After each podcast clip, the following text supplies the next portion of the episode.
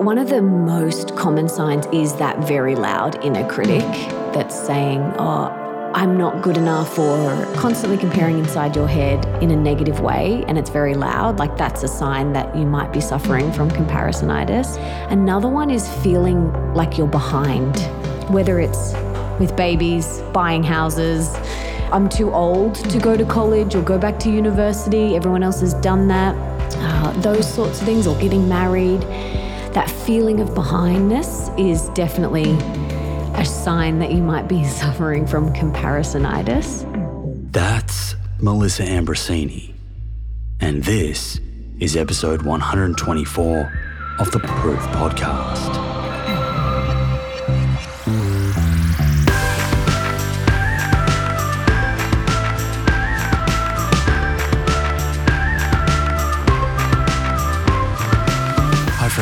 Hope you are doing well, keeping fit and healthy, and are excited for the week ahead and this episode. If you're a regular listener, welcome back. For new listeners, welcome. It's great to have you here. I hope this is the first of many times we get a chance to hang out together. By way of background, I'm Simon Hill, qualified physiotherapist and nutritionist, and host of this show. You're in my hands for the next little bit, and I promise I don't take that lightly. I realize your time is valuable, and today, let's be honest, there's literally thousands of podcasts to listen to.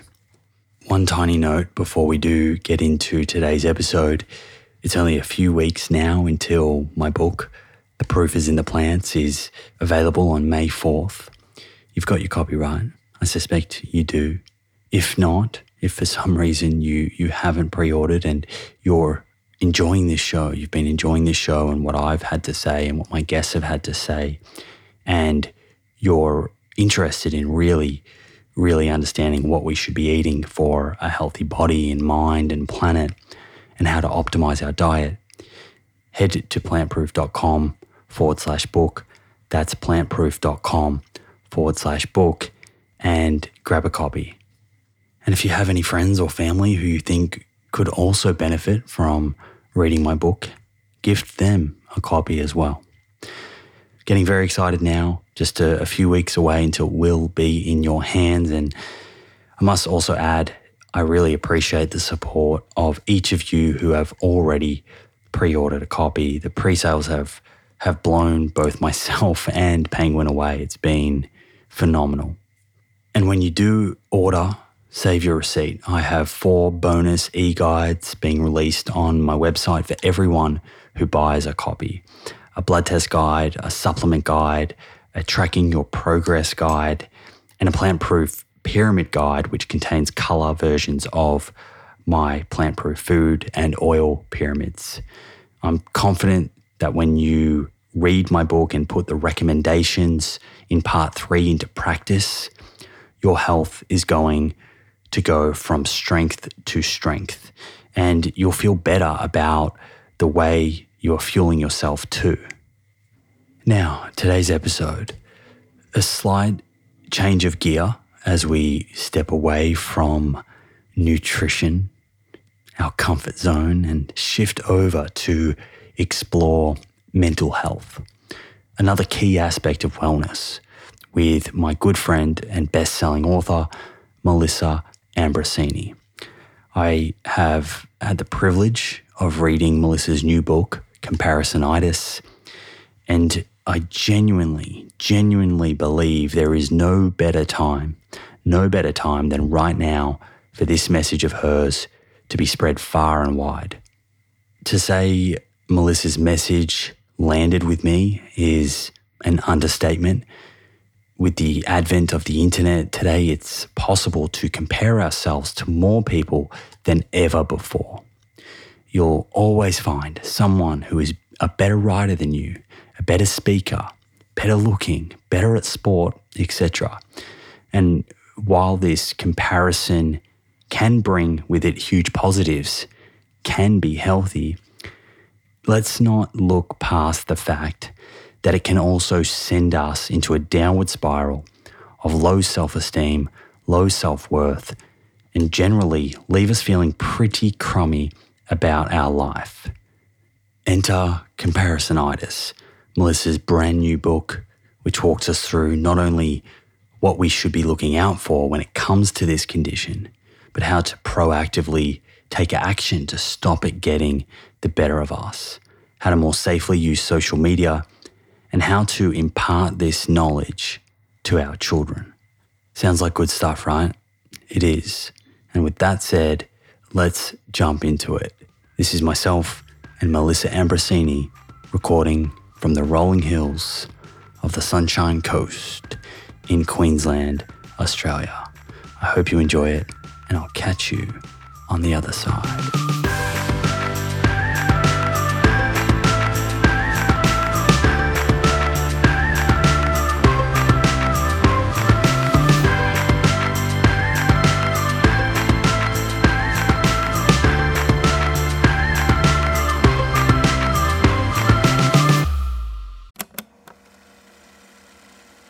One of the best ways to track our health is to regularly get blood work done, so we can take a peek under the hood and get a feel for the state of our cardiometabolic and hormonal health.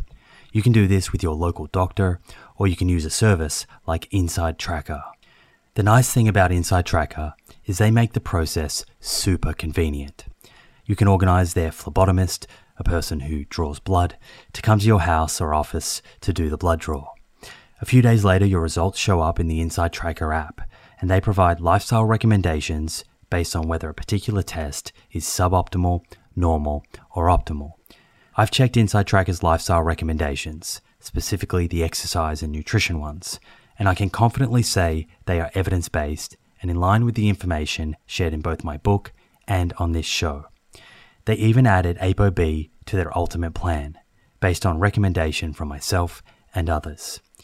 It's also nice to have all of your lab results readily accessible in one mobile app, making it easy to pull up past results and see trends and patterns over time. Get 20% off the entire Inside Tracker store. To get started, go to insidetracker.com forward slash Simon for this exclusive offer. That's insidetracker.com forward slash Simon.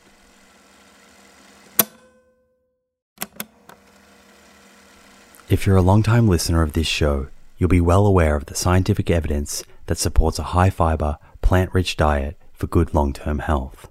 And while I certainly believe in a food first approach, there is a role for supplements to help optimize the intake of specific nutrients and address any nutritional gaps. Enter Emil. Emil is a plant based wellness company with a series of products to help you optimize your plant based diet. Two of my favorite products being the Essential 8 multivitamin and the Optimal Omega Plus. The Essential 8 contains 8 key nutrients that plant based eaters often fall short in. And the Optimal Omega Plus contains a direct source of DHA and EPA omega 3s, same as in fish, but from algae. In fact, taking Optimal Omega Plus daily, which contains 750 milligrams of EPA and DHA, is equivalent to eating 2 to 3 pieces of fatty fish per week in line with the nutrition recommendations globally. To get your Essential 8 and Optimal Omega Plus, head to theproof.com forward slash friends and follow the link which will get you an extra 10% off your first order. That's theproof.com forward slash friends.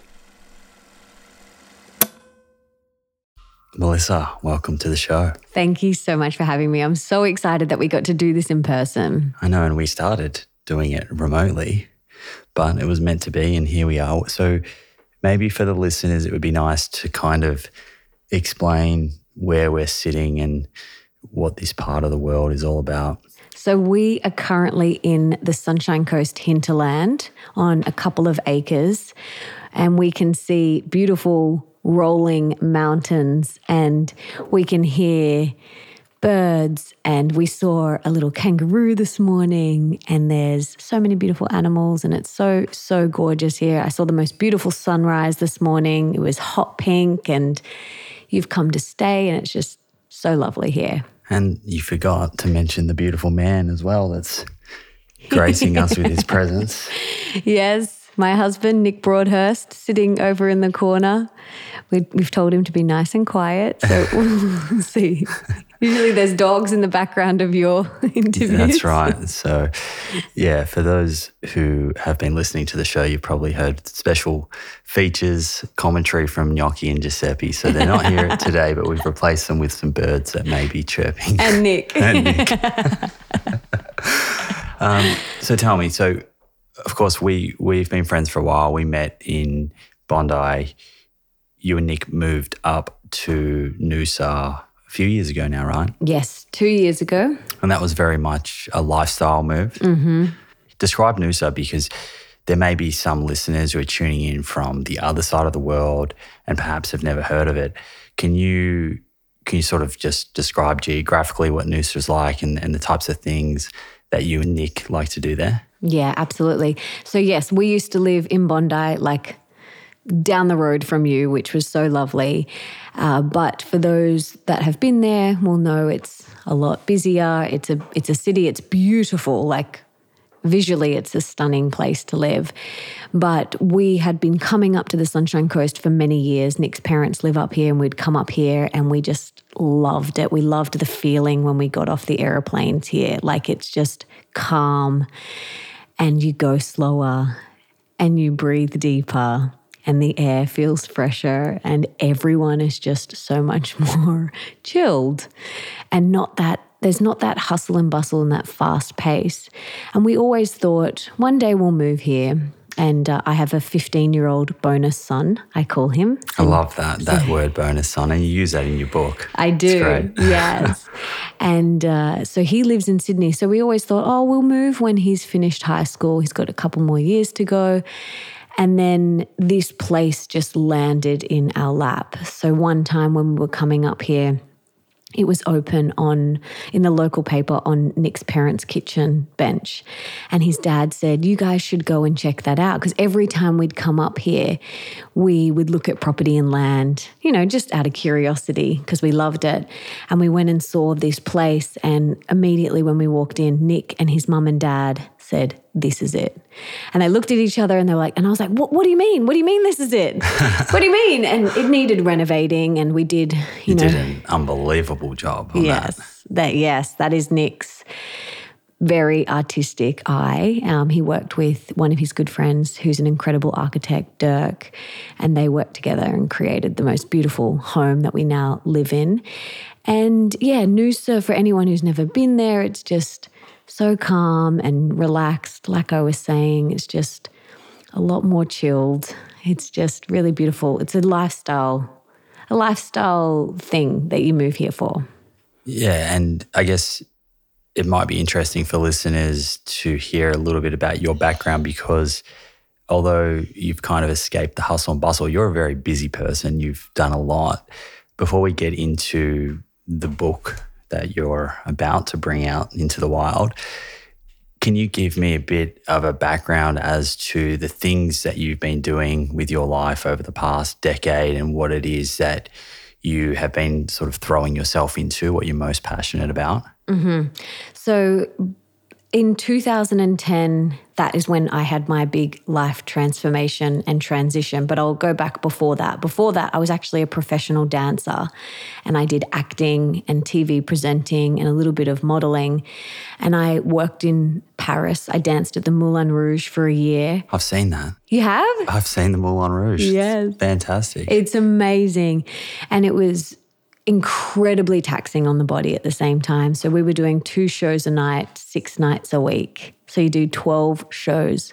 And I was a can can girl. So it is just full on. Like your, my body was sore every day. And at that time in my life, I had no idea about nutrition. So I was, I was just so inflamed, eating everything that is not conducive to vitality and longevity. And I was inflamed, I was sore, every muscle, every bone was just in agony. And then I moved to London for two years and I continued dancing and doing acting and TV presenting. And then my visa expired and I had to move back to Australia. And I was absolutely devastated. I didn't want to move back. I really wanted to stay in London. Where did you live in London? I lived all over. All over, okay. Yeah. like a- there's a- Fulham and Clapham, Clapham. and There's a big Aussie expat community there. yes, so many Aussies. And it was such a great time. You know, I was like 22 and I was having a ball and making such great money, traveling all over Europe and going to America and dancing and being on TV shows. It was so much fun. Character building too, I imagine. Absolutely. And then when I had to move back to Australia, I was so disappointed and it felt it felt really premature to me. Uh, and then coming back to Australia with no job, I had no no friends. Like my friends that I, the two girls that I knew in Australia didn't want to be my friend anymore. So like I was kind of dumped by this guy in London, dumped by my friends. Was that because you you sort of changed in terms of what your values and beliefs and what was important to you, or why do you think there was that disconnect there? Yes, definitely. Because I was shifting and they, yeah, it, it, it just triggered them in some way. And so my boyfriend in London dumped me. My friends that didn't want to be my friend anymore. I had no job. I was sleeping on my friend's sister's fold out single hospital bed in her lounge room. I had no income coming in. And I was just completely lost. Like, what am I doing with my life? Because the industry in Australia for a performer is just not as thriving as it is in London or New York or LA. Or Moulin Rouge, like that's a that's a long way away from performing in Moulin Rouge.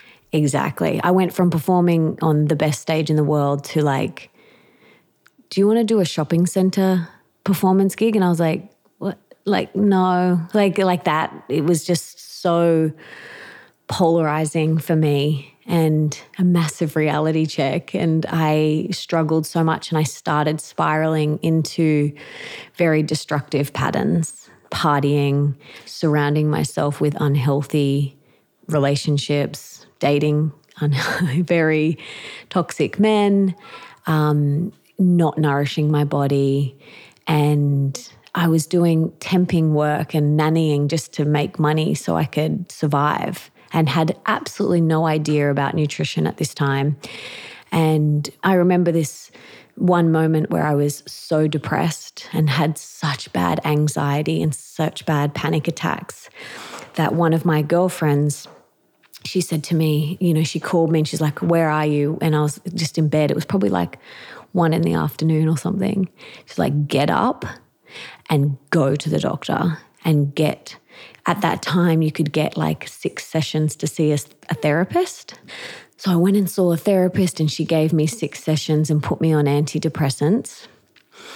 And because I was losing a lot of weight because I was so anxious and things like that. And then it just kept on spiraling, like having all these health issues, like eczema all over my body, and my period was non existent. And then it would come, and then it would, it was just all over the place. I had hormonal issues, I had adrenal fatigue, thyroid problems, I had hives all over my body. And then I got the worst case of the cold sore virus. I'd never had a cold sore before in my entire life. And I had them all over my face in my mouth and down my throat. And it put me in hospitals, in hospital for a week on morphine and antivirals and antibiotics. So I was dealing with all these physical health issues, but also mental health issues at the same time. And that was October 2009. And I'm in hospital with my mum and my dad by my side. And that was this moment where I was just like, rock bottom. This is it. Right. Okay. I'm here. And I, then I thought to myself, surely this isn't why we're here on earth to suffer the way that I, I was suffering. And surely God or the universe didn't put us here to suffer. And I realized in that moment, I had this voice that came to me, and I didn't know it was my intuition at the time because I didn't, wouldn't have known what my intuition was because I was so disconnected from myself. But it was like, if you get healthy and happy again, you'll live a life beyond your wildest dreams. And I thought, okay, I'm going to get healthy and happy, healthy and happy. And that became my mantra healthy and happy, healthy and happy. And I didn't know how to do those two things. Uh, and then a friend, a newish friend that I'd met like maybe a month before in a yoga class, sent me a package. And in that package was a book that literally changed my life. And it was called You Can Heal Your Life by Louise Hay. And I read that book and I remember reading it and turning to my mum and my dad and I'm like, why haven't you told me this stuff? Like, why haven't you shared this with me? And they were like, oh, Melissa, we're doing the best that we can. And, and granted, they are, and everyone is. And a lot of the times, children don't necessarily want to always listen to their parents. Really? really? Absolutely. And from there, I just had that mantra in my head healthy and happy, get healthy and happy. And I knew the lowest hanging fruit for me was nutrition because my body was just falling apart physically and mentally. And so I went and studied holistic nutrition. I did a course for a year and I loved it. And I began implementing everything that that they were teaching, like about whole foods and organic and removing all the chemicals, like everything. And I started doing it, and instantly I started to feel better, and my skin would clear up, and I had more energy. And I thought, oh, this is amazing. I'm going to keep going. I'm going to keep doing it. And then I started this thing called a blog. This was in 2010 at the very start when no one really had blogs. And that was the only thing. Like, if you're going to put content out, having a blog was, you would have been an early adopter, but there wasn't really any other channels, right? That no. people were regularly putting content out on. That was the thing. Exactly. And I began sharing what I was learning in this nutrition course because it was quite holistic. Like it was, we spoke about spirituality. It's not just about food, it was very much about, um, they call them primary foods. So, like your relationships and the work that you do in the world and stress management. So, we look at your life. Cool. Yeah, it was awesome. And I began sharing what I was learning on my blog and sharing my battle with an eating disorder and sharing uh, how I'd moved through that and things like that. And it was getting so many comments and so many page views and unique visits. And then later, when I'd met my husband a couple of years later, he said, Have you seen your Google Analytics? And I was like, Google what? and he's like, Do you know how many people visit your website? And I was like, No, because it just wasn't even about the numbers for me. It was just, I wanted to share what I was learning. And then from there, I realized that it's not just about what you put in your mouth, it's about what goes on up here, which is so important. And we need to look at that too. And I went on and studied life coaching and I became a certified life coach. I studied meditation teacher training. So I became a meditation teacher, a yoga teacher. I studied acuenergetics, which is like energy healing work. And I just became obsessed with this health, wellness, spirituality, and personal development world. Would you say that that was sort of a journey over a handful of years? Like, how long did that play out over? Oh my gosh, years. Yeah. So, like, I'm still on that journey. Yeah. So, this is like going on 11 years. I'm still on that journey now. I'm still learning. I'm never going to stop learning. I'm always reading. I'm so hungry for knowledge and uh, information. How did you navigate the the sort of toxic relationship aspects of your lifestyle and the parting and things like that. You know, you, you spoke about you upgraded your nutrition and you were making healthier food choices and feeling better. I think people can sometimes find it hard to change the environment they're in and the habits they have in terms of partying and things like that. Were there any particular strategies that you found helpful to navigate that? Yes, and I write a lot about this in my second book, which is called Open Wide A Radically Real Guide to Deep Love, Rocking Relationships, and Soulful Sex. And I talk a lot about relationships in that. And this is something that I get asked a lot because, yeah, lots of people they kind of remove the toxins from their food, and then they uh, they realize that they're surrounded by very unhealthy relationships that aren't serving them or their highest good. You know, they're tearing them down. And what really worked for me was, and this is something that everyone can kind of start to do today, is tune in to how you feel when you're with someone. Like, do you feel lit up? Do you feel inspired? Do you feel excited? Do you like being in that person's company? Or do you kind of walk away and you're like, oh, I just feel really icky and contract contracting, you know, like do your shoulders come forward or there's some people where you walk away from an interaction with them and you're just like, that was amazing, like so inspired, I can do anything, or feel really crap about yourself. And I think that's one of the first things that people can do is tune into that. How do I feel? And then this isn't about dumping people, dumping friends. I then say, go and spend more time with the people that light you up and less time with the ones that don't. Just put your energy there because where your attention goes, energy flows. And the more time you spend in those relationships and nurturing those relationships, like that crowding out theory. You know, instead of like with nutrition, people like, oh, I've got to avoid this, I've got to avoid this. It's like, no, no, no, crowd it in with the good stuff. Put more of the good stuff in. And then eventually that will just kind of resolve itself. And it will, it just does. The universe takes care of things for you, it supports you. Yeah, there's the other saying around it you can't give from an empty cup, which is similar. So when you're around people who are lighting you up, you're you're not constantly emptying out your cup. Totally. And it comes to setting healthy boundaries as well. You know, I talk about this a lot in Open Wide and my book that's out now, Comparisonitis, like setting healthy boundaries.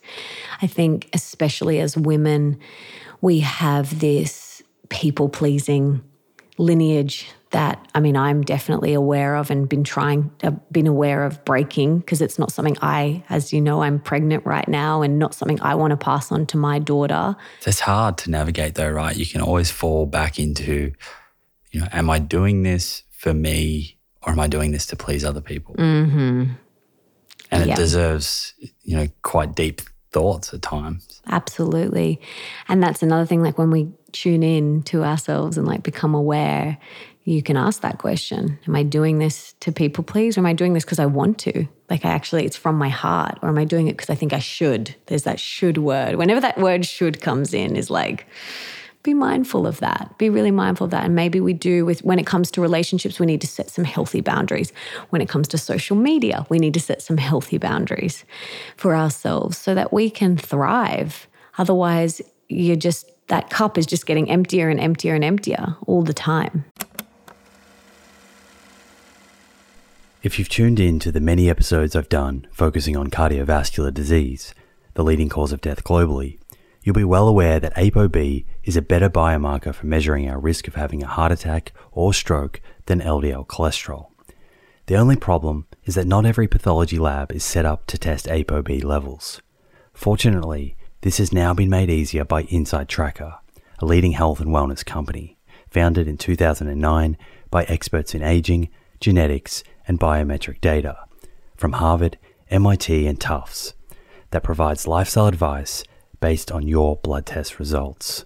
With the new edition of ApoB, Inside Tracker's ultimate plan now analyzes 44 biomarkers, including metabolic health markers like HbA1c, triglycerides, and blood glucose, important nutrients like vitamin D and iron, as well as hormones like cortisol, sex hormone binding globulin, free testosterone, and total testosterone, before giving you science backed lifestyle advice to optimize your health and longevity. Your data tells the story of your health. With Inside Tracker, get to know your story and create a lifestyle that delivers better health for longer. Get 20% off the entire Inside Tracker store. To get started and redeem this offer, go to insidetracker.com forward slash Simon. That's insidetracker.com forward slash Simon.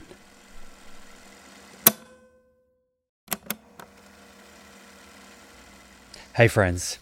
The scientific evidence on lifestyle habits that lead to longevity is clear.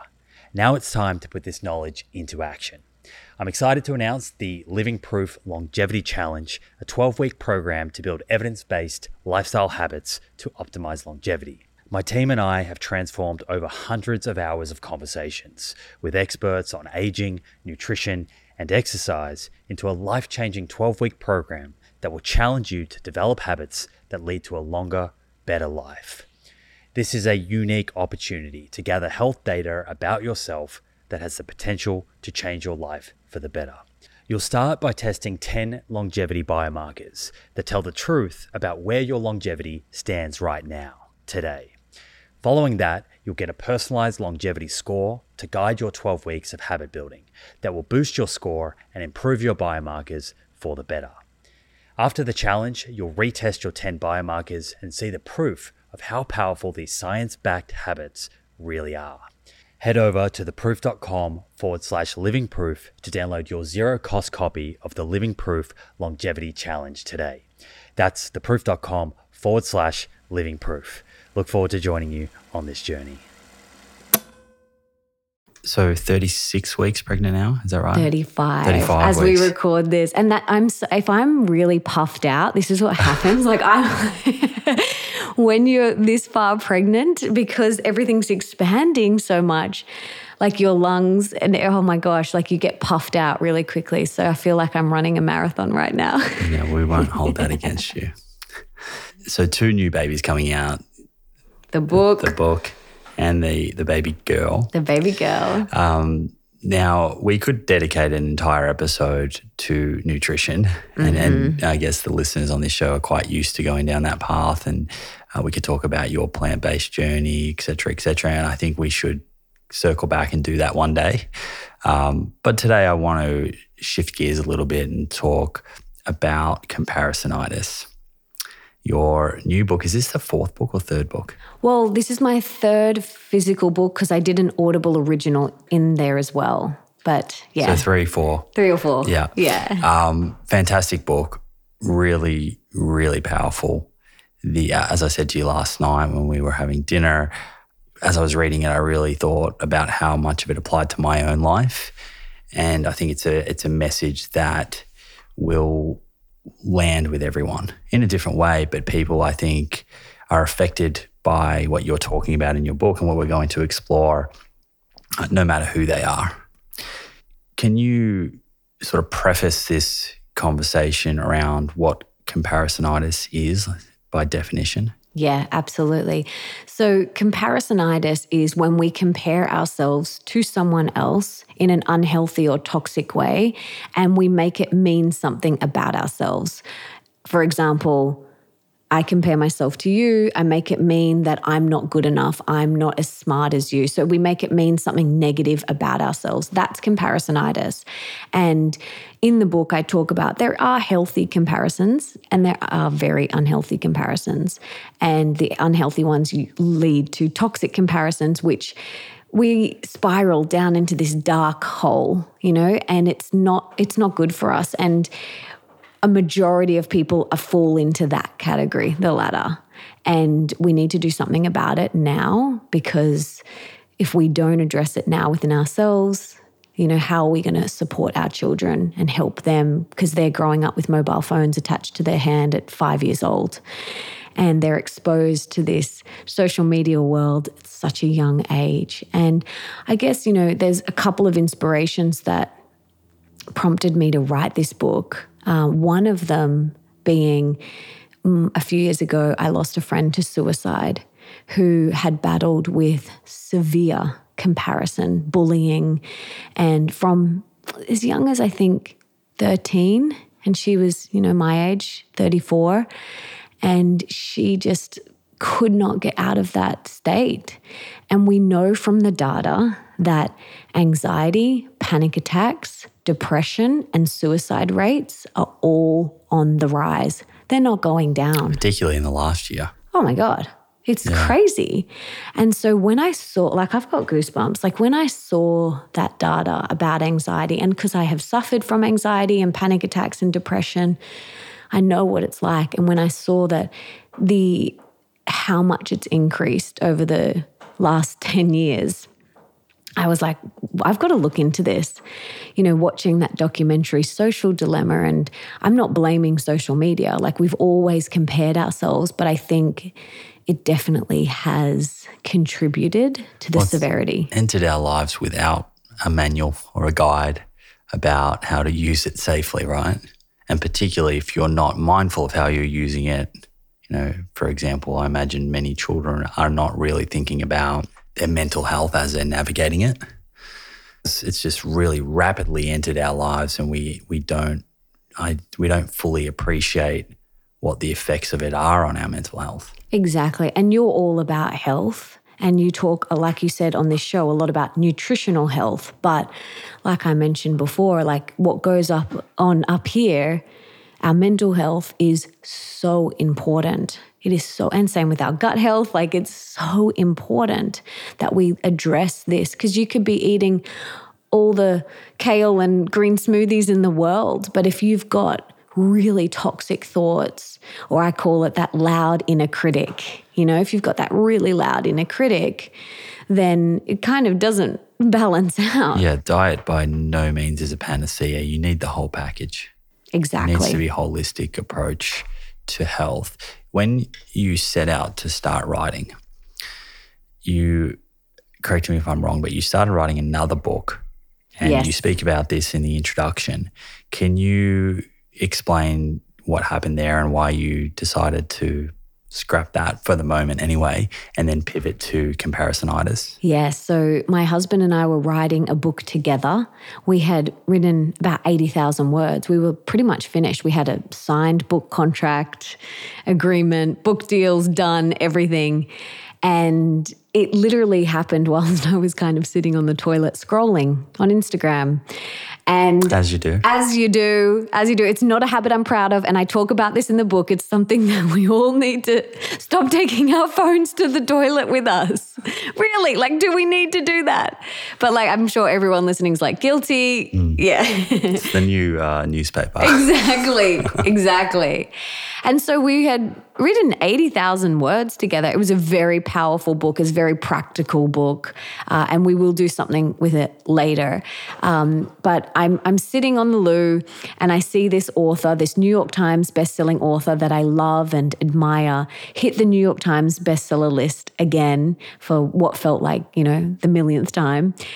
And here I am comparing myself, going, why can't my books be New York Times bestsellers? Like, what's wrong with my writing? Like, is my, I'm not good enough. And that whole negative inner critic started spiraling in my head and ended up getting up, going upstairs, sitting at my desk. And I opened my email, and there's an email from this girl called Kathy. And Kathy said to me, Melissa, I love your work. You know, you've inspired me so much. Your podcast, your books. I've been to a couple of your live events. Your meditations have changed my life. Like, beautiful email. And then at the end, she says, I'm writing my first book and I can't stop comparing myself to you. I want to write best selling books like you. All of my books have been best selling books.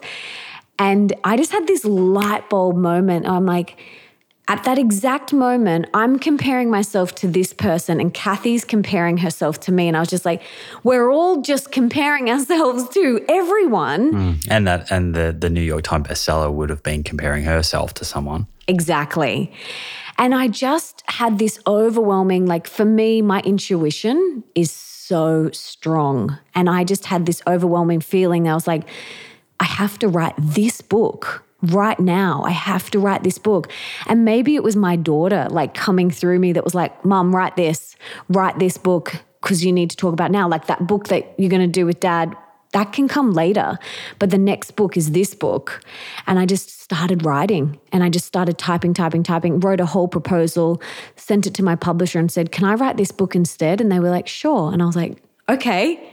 Wow, that's amazing. So they parked that idea and said, Get to work. Here's your deadline.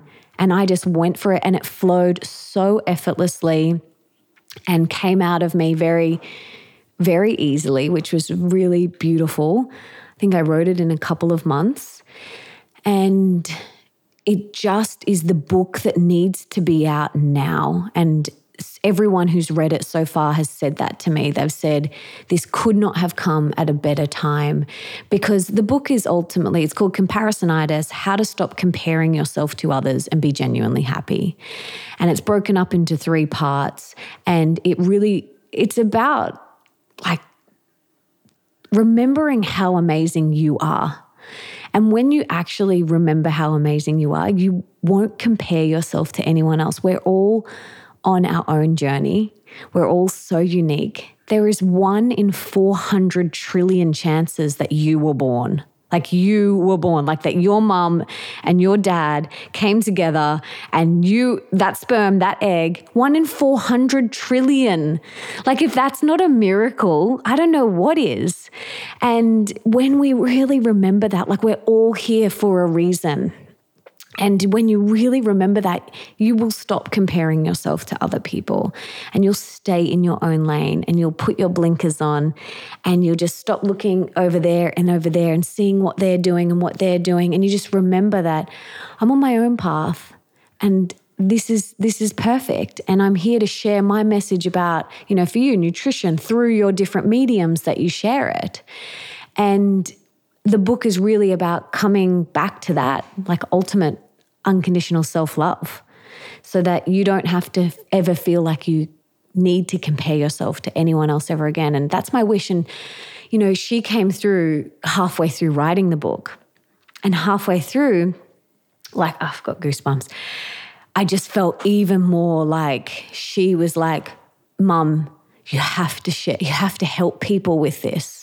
Like, you have to help people remember that they are so amazing and so perfect just as they are. And you have to help them. And I th- would think about her and I was like, would I want my daughter to compare herself and to think she was Not less than enough. or not good enough?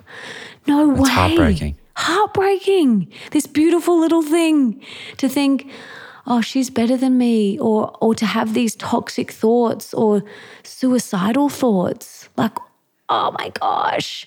That is why we need to do something about this ourselves so that we can help the younger generation. And as you know, the last chapter of the book is all about parenting and how we can support them whilst they grow up in this social media world. Do you think, in many ways, that first book that you mentioned earlier that you picked up when you were starting to sort of change your lifestyle, do you think the effect that that book had on your life is is also a huge inspiration for the reason that you continue to write books because you understand how impactful they can be?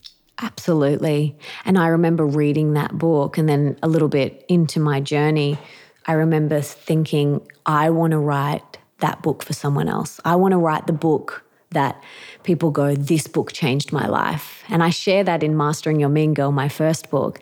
And people come up to me in my events and they say, Your book was my Louise Hay's book that changed. And I'm like, oh, like that's what I wanted to write for out for the younger generation. I wanted to write that book. And that's yeah, I love, I love sharing in written form. I love being able to distill spiritual or sometimes esoteric concepts into very digestible language for people. And that's that's what I And you've done a fantastic job. I mean, the, the way you break it down and, and some of the strategies which we'll go through and the symptoms, it is it's very accessible information.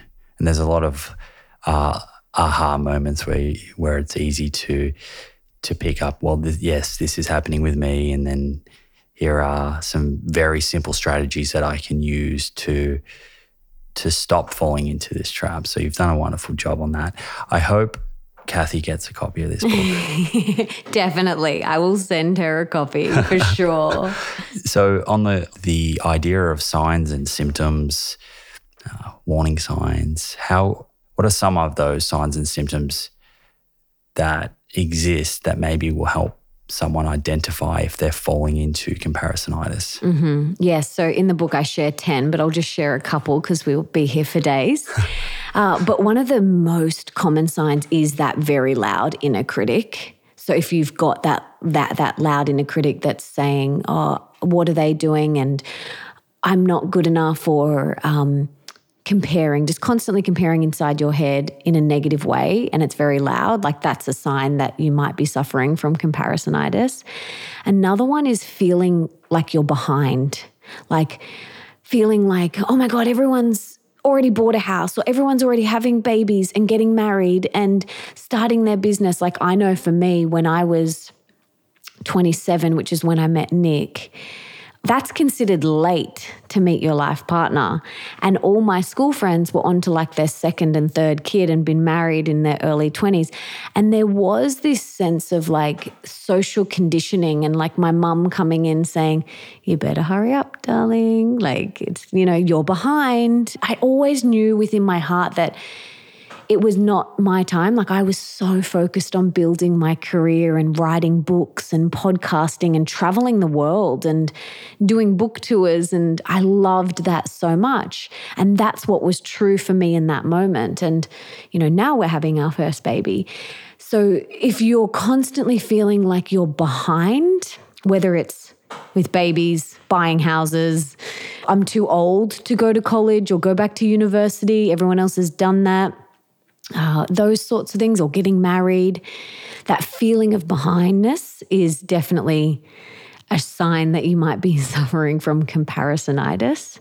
Um, so they're like the two biggest ones that I want people to look out for. And then once you are made aware that perhaps you are experiencing comparisonitis, where do you start? How do you how do you unpack that? How do you retrain your mind to avoid that and to to realize that you are enough. I've got a strategy in the book called the ACEs technique and it's a four-step technique and it's mainly you know it's it's to help you feel ace again because usually when you're comparing yourself to someone you don't feel very good. You feel pretty icky about yourself. You feel a bit heavy right? And so when you come out of that, you I want you to feel ace again.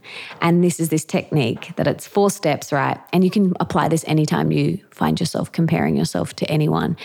And it stands for, uh, it's an acronym. So the first letter stands for awareness. You have to become aware of when you're comparing yourself to someone else. And that requires you to tune in and a lot of people busy themselves so much and there's so much noise that they say to me, Oh, I can't, I can't like get quiet and I can't go inward. And I'm like, Yes, you can. Everyone can. But we just need to become aware that where we're comparing ourselves, what are the triggers? Like, what are your triggers? Is it a particular person? Is it social media? Is it a particular account on social media? Like, even write it down. Like, where do you compare yourself? Get really clear on that. So, that's the first step. Because with all transformation, and we were t- chatting about this last night, awareness is like the first step. Like, once you are aware and you have the knowledge, you can then transform. But if you don't have the awareness and the knowledge, mm, you can't skip that step. You can't skip it. Like, how are you going to change, make changes in your mental health or in your nutrition if you don't even have that awareness and that knowledge there? That's the first step. It wouldn't be meaningful and it would be much less likely to stick. Exactly. Yeah. So that is the first step. And then C stands for choosing a different path. So I personally believe that in every moment we have a choice, you know, no one's got a gun to our head. We have a choice and we can choose to go down that comparison path and spiral into that dark place, or we can choose to go and choose a different way of feeling.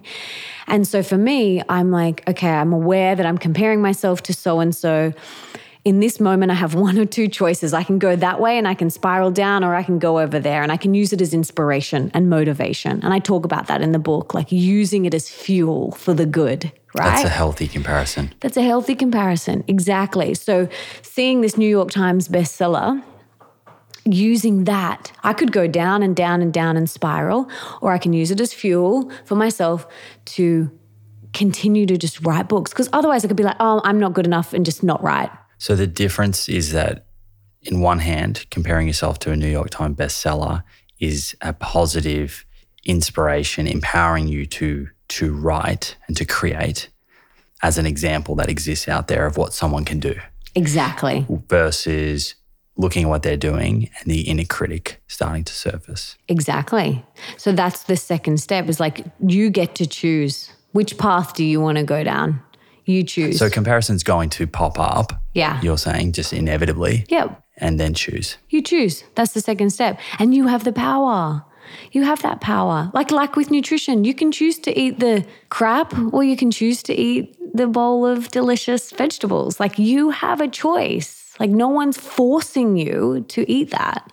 So we have the power, we have the choice.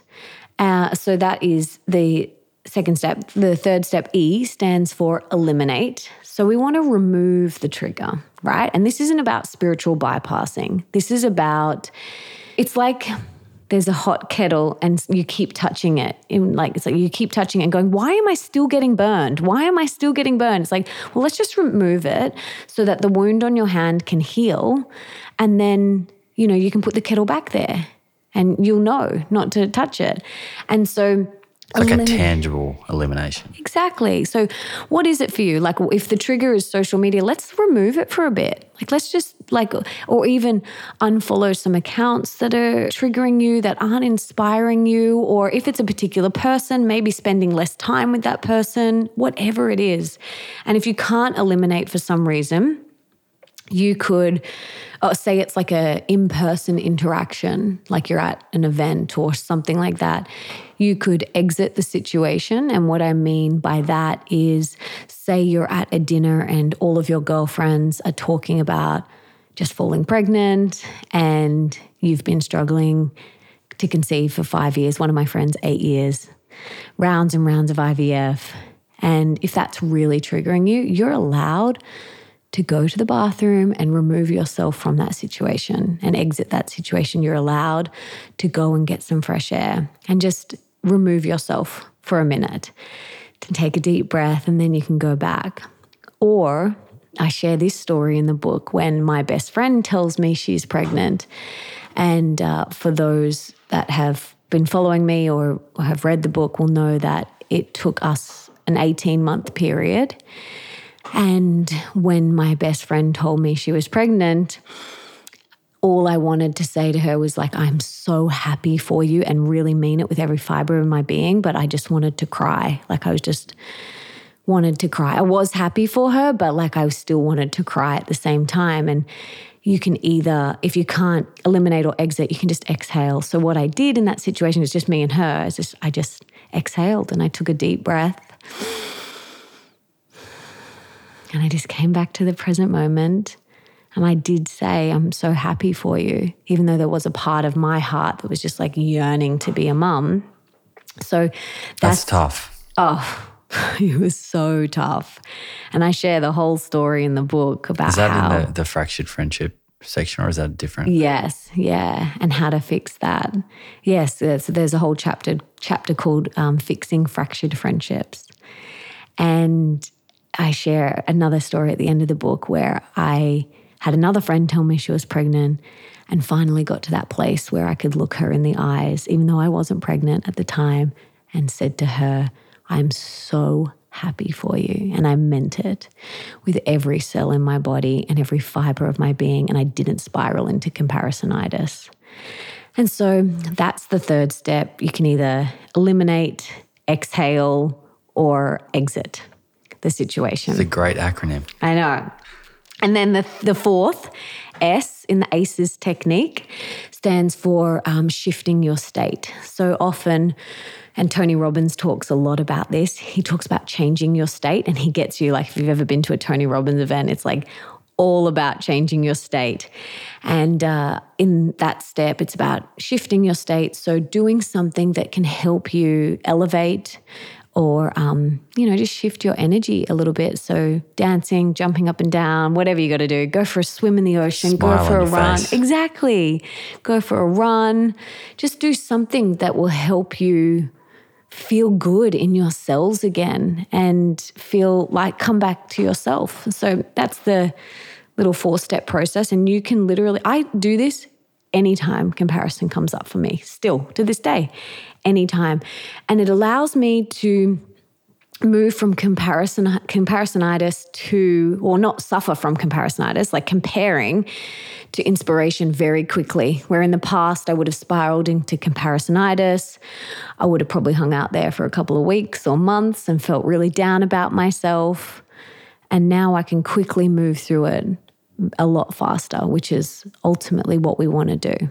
How do you how do you recommend friends kind of approach this? Say one of your good friends you're noticing is comparing themselves a lot in a comparisonitis, comparison, compare. It's hard to say sometimes, right? Comparisonitis Yeah. uh, manner.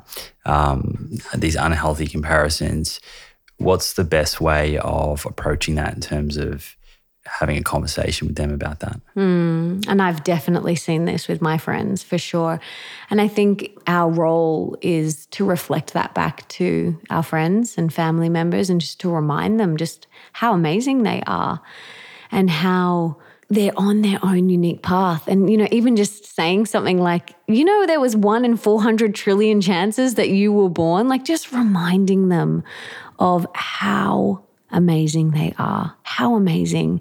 I think that's a beautiful thing that you can do for a friend if if you see them starting to spiral downward just remind them and support them and help them and you know maybe ask them is there anything i can do to support you but just even reminding them because often it's all that's all we need is just someone someone just to remind us in that moment that we are enough that we don't need to compare that we're on our own journey and that we are amazing because we all are we're all amazing It's very easy to lose that perspective. Oh, yeah. Very, very easy. And especially if you are surrounded by negativity, surrounded by toxicity, or, you know, whether it's in your relationships, your work environment, your food, you know, whatever it is. If you're surrounded by that, it's very easy to spiral down. So we've got to look at all the areas of our life. And we, we touched on social media before, but maybe we dive a little deeper into influencer culture and I guess this, in many ways, artificial environment where it's a highlight reel and it's not truly representative of the real world and that can play on our mind. You, you write about this area in detail in the book. What are what are some of the things that we should be thinking about in terms of the the social media influencer space? I dedicated a whole chapter to this because I think it's really important that we talk about it uh, because everyone, if you have an Instagram account, you're an influencer. Like you are influencing the people that follow you. And then there's like influencers that do this for a job, like an actual living. And that's how they make all their money. And I think we need to remember that those people, that is their job. And if it is their job, they it's their portfolio. It's like an architect, you know, with their portfolio or or someone with their resume. Their social media is their portfolio. So they're going to put their best work forward. Like me as an when I was an actor, I used to have a show reel. I'm not going to put my worst work on my show reel and like give that to casting directors and be like, "Here you go." Like I put my best work on my show reel. And same with social media, influencers are putting their best stuff on there. It is the highlights reel, you know, it's they usually and and I think everyone knows that, but they forget that. And you're in your own body every minute, 24 hours of the day, comparing your every moment of your life to a highlight reel. I think that's a bit of a bit of you know part of this problem. Exactly. And this is what we need to be aware of, and especially for our young young ones, you know, like they and even me, like I forget. Like I'm looking at these images and I'm like, I forget, oh yeah, that's they don't they don't wake up looking like that. And their food isn't always perfectly styled like that, I'm sure. And their kitchen probably isn't always as clean as that. You know, like we just forget those things. And so it's really important that we remember that it is the highlight reel and that a lot of these people, there's professional photographers, professional videographers, there's hair and makeup, professional stylists. You know, there's so much that goes into these photos and they're beautiful. But we have to remember that it's not it is the highlight. It's not just them waking up in the morning. Is is the onus purely on the browser the person being influenced, or do you also feel like the influencer has a certain responsibility where do you where do you land on that? Because that's tricky, as you say, it's their job. The you know the images can be very beautiful, but where do you see the responsibility sort of lying? I kind of like when an influencer, you know, I see some influencers that do before and afters, you know, whether there's like a perfectly posed photo or like a guy flexing, and then there's like the next slide is like him with it, like letting it all out, you know, and then sharing just honestly and vulnerably and authentically. I like that, but I feel like it is their portfolio. Like it's like me walking into an architect firm and and saying, you should put your crappy houses in here too. Like, why would they do that? Like, why why would they do that? They would put their best work in there because they want to win the job. You know, that this is their job. That's how they get paid. So I do, yeah, it's like it's a fine line, but I do love when the influencers do post these more real everyday photos. I love that. But and, you know, for the person scrolling, it's our responsibility to remember that and you know, I talk about this is like be intentional with why you're on social media, you have to remember that it's not a neutral tool. You know, if you watch The Social Dilemma, it's not a neutral tool. They're there to keep you on there as long as possible, you know, and to monopolize on you. Like it's that's what they're there for, to keep you on there as long as possible. They have the same tactics as casinos and things like that. So they want you on the platform. That's how they thrive. So we have to be intentional about well, why am I going on? What's my intention? And what I do and what I share in the book is for me, before I open it, I will say to myself, like, what is my intention? Sometimes I even write it down. So, like, my intention is to post this photo and this and this caption, and then I'm going to check my DMs, and then I'm going to respond to comments for like ten minutes that's my three things. Because once I open it, you just can get sucked into this vortex. Yeah, and back to your earlier point uh, around curating who, like, who are you following? Because that's going to affect the environment that is within that app. Absolutely, and be really intentional. Like, follow people that inspire you, that light you up, that educate you, that entertain. You know, they're the things that the people that I follow entertaining, educational, inspirational. So, same sort of thinking as what you said earlier in terms of when you leave someone's presence or a conversation, how do you feel? And if there's someone that you're following that doesn't fall under those categories of inspiration, entertaining, or educational, like really ask yourself, well, why do I, am I still holding on? And it comes back to that people pleasing, maybe and that should I should should I should follow that person because they're following me and it's my cousin or whatever. But they're so negative or all they do is post about this this and this and just doesn't make me feel good. And this isn't about I talk about graciously unfollowing. It's just you know graciously unfollow. You don't have to like go and write I'm unfollowing you because that's happened to me. And it doesn't feel nice. You don't need to do that. Just unfollow and follow people that inspire you and that light you up so I think coming back to the influencer, like remembering that this is their highlights. And another thing I talk about in the book is to remember to zoom out. Like when you're looking at a photo, this perfect photo, you don't know what's on the outside of that photo. Like you don't know what's going on. And like, you know, say you see this perfect kitchen and there's like this beautiful organic vegan chocolate orange tart or something on the bench. You don't know what's going on on the outside. Like there might be a screaming toddler that's like, Mom! It probably is, let's be honest. Give me some pie like you don't know. You don't know like the, the the rest of the house might look like an absolute bomb.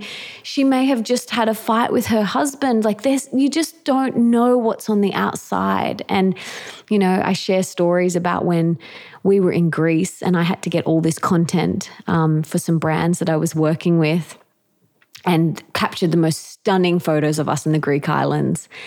And, you know, little did anyone know behind the scenes is like my bonus son's like cranky, tired over it, like, come on, guys, let's go. We'd been there for like three hours, whatever.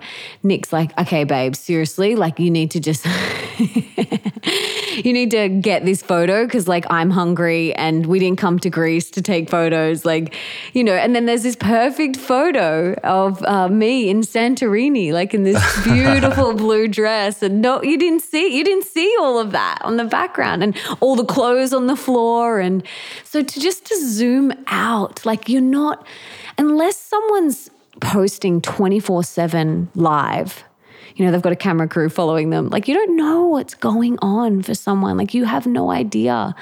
And I think we need to have compassion and kindness. We have no idea what's going on outside the lens for other people.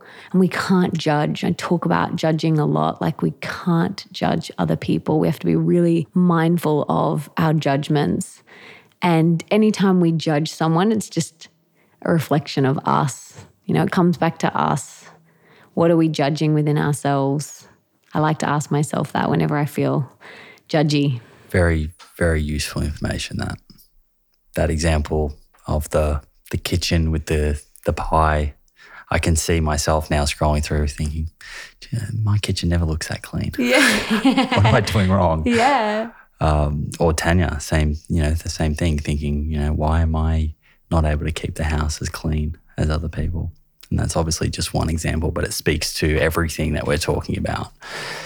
You mentioned before about the book covering strategies and tips for parents and the sort of importance of, as a parent or a parent to be, or an uncle or a friend of a, a young child, um, the importance of understanding comparisonitis and then being able to help them navigate this space, better navigate this space, and to give them some strategies.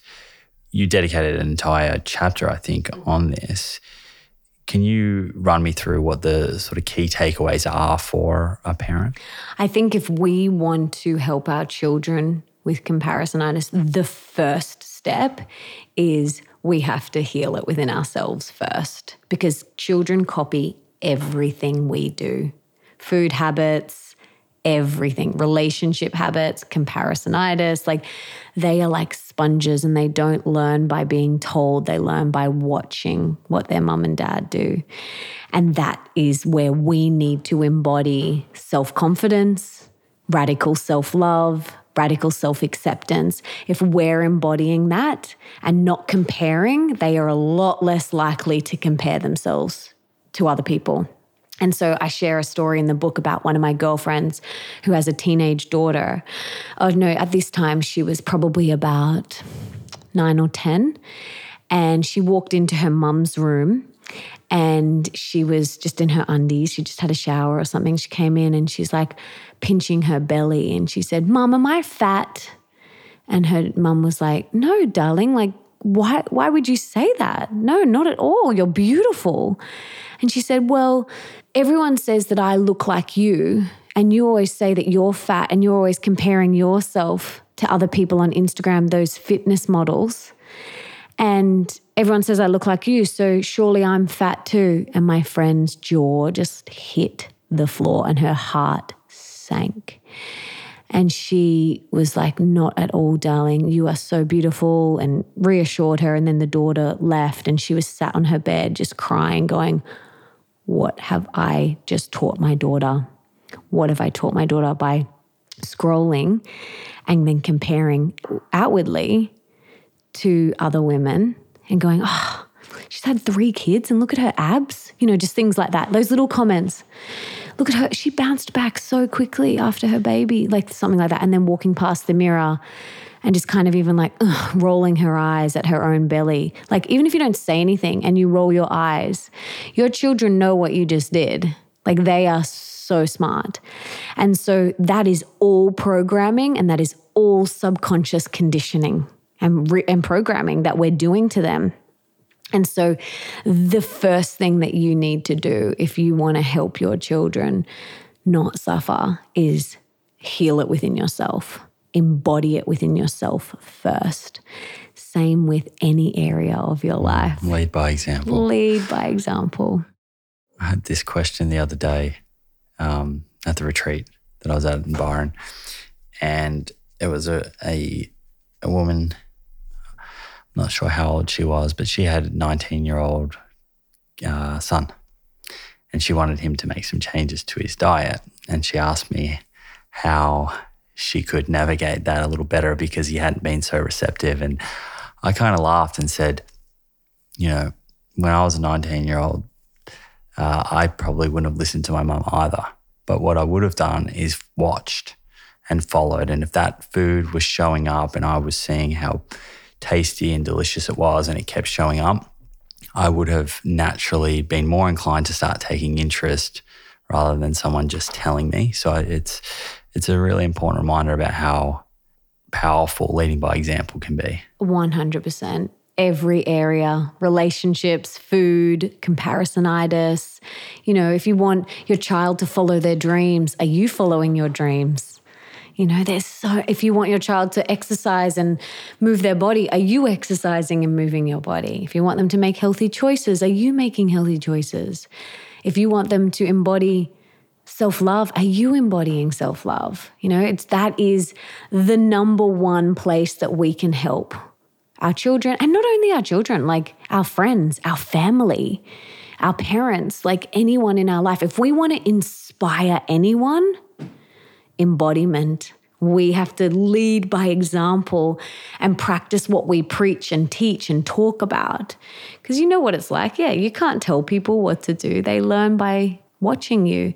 And in the Vedic community, they talk about uh, waiting for the worthy inquiry. So, waiting for people to come and ask instead of preaching and like forcing things down people's throat. You've got to eat this way and you've got to love yourself and you've got to follow your dreams and you've got to hang around with these people. No one wants to be told what to do.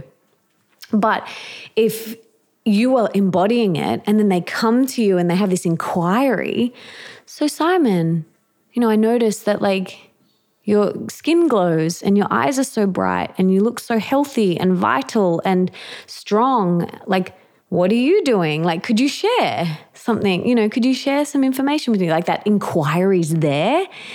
And then this person on the other end is like open to receiving. Where I know when I first started on this health journey back in 2010, I just wanted to preach it from the mountaintops. I was like, Mom, you've got to eat quinoa. You've got to drink green smoothies. And she was just like, You have got to stop. You know, I'm on my own journey. And I'm like, Yes, you are. And they'll occasionally ask me things. But, you know, I, you can't force it down someone's throat. You can lead the horse to the water, but you can't make it drink. So that's like the best thing for parenting, the embodiment. On a parting note, if someone listening, other than getting a copy of your book, Comparisonitis, which, as I said at the beginning, is such a powerful message and, and so needed right now. But as a parting note, if someone listening to this, this message is really landing and they have been down in the dumps and they think that they are really affected by comparisonitis, what would your personal message to them be? Besides getting the book, definitely just remember that you are here for a reason and that you matter and you have something to share with the world. You have a gift. We all do. And whether that's being the best mama that you can be, or it's starting a nutrition podcast, or writing books, or creating epic music, whatever it is, you have something to share. And you just remember that. Remember that you are here for a reason, that you are so unique and precious and beautiful and sacred. And there's no mistake. There was no mistake that you are here. And just remember that. And you don't need to compare yourself to anyone else because you're just amazing, just as you are. Thank you, Melissa. Thank you for writing the book in the first place. It's a gift, very timely. And I look forward to having you back on the show for round two next time we can jump into what life is like as a plant based mother. Oh, I would love that. I could talk about babies, parenting, pregnancy, motherhood, any of that. So I would love to come Let's back. do that. Thank you. Thank you for having me. So much fun. There we go. I hope that you took away a few gems from that one. I know that I certainly did. If you did and you want to learn more about comparisonitis, make sure you grab yourself a copy of Melissa's new book today. You can find Comparisonitis at all good bookstores, Amazon, Book Depository, Booktopia, Dymocks, Angus and Robertson, Barnes and Nobles, etc., etc. It's a, a great gift not only to yourself but to anyone you know who may be finding themselves stuck in the downward spiral that is comparisonitis. I'm going to leave this one here. I really hope today's episode and the information covered does, in fact, help you better navigate the world of social media and unhealthy comparison in general. We are all brilliant in our own unique ways. Don't forget that. And there really is no point beating ourselves up over whether we are good enough. We are good enough. And the moment we start believing that, the moment we start walking through life much more full of energy and love for others and ourselves. As always, please do let me know how this landed for you. Tag at plant underscore proof and Melissa at Melissa Ambrosini on the socials. Thanks for hanging out. I'll catch you all in next week's episode when we get to do this all over again. In the meantime, more plants, my friends, more plants.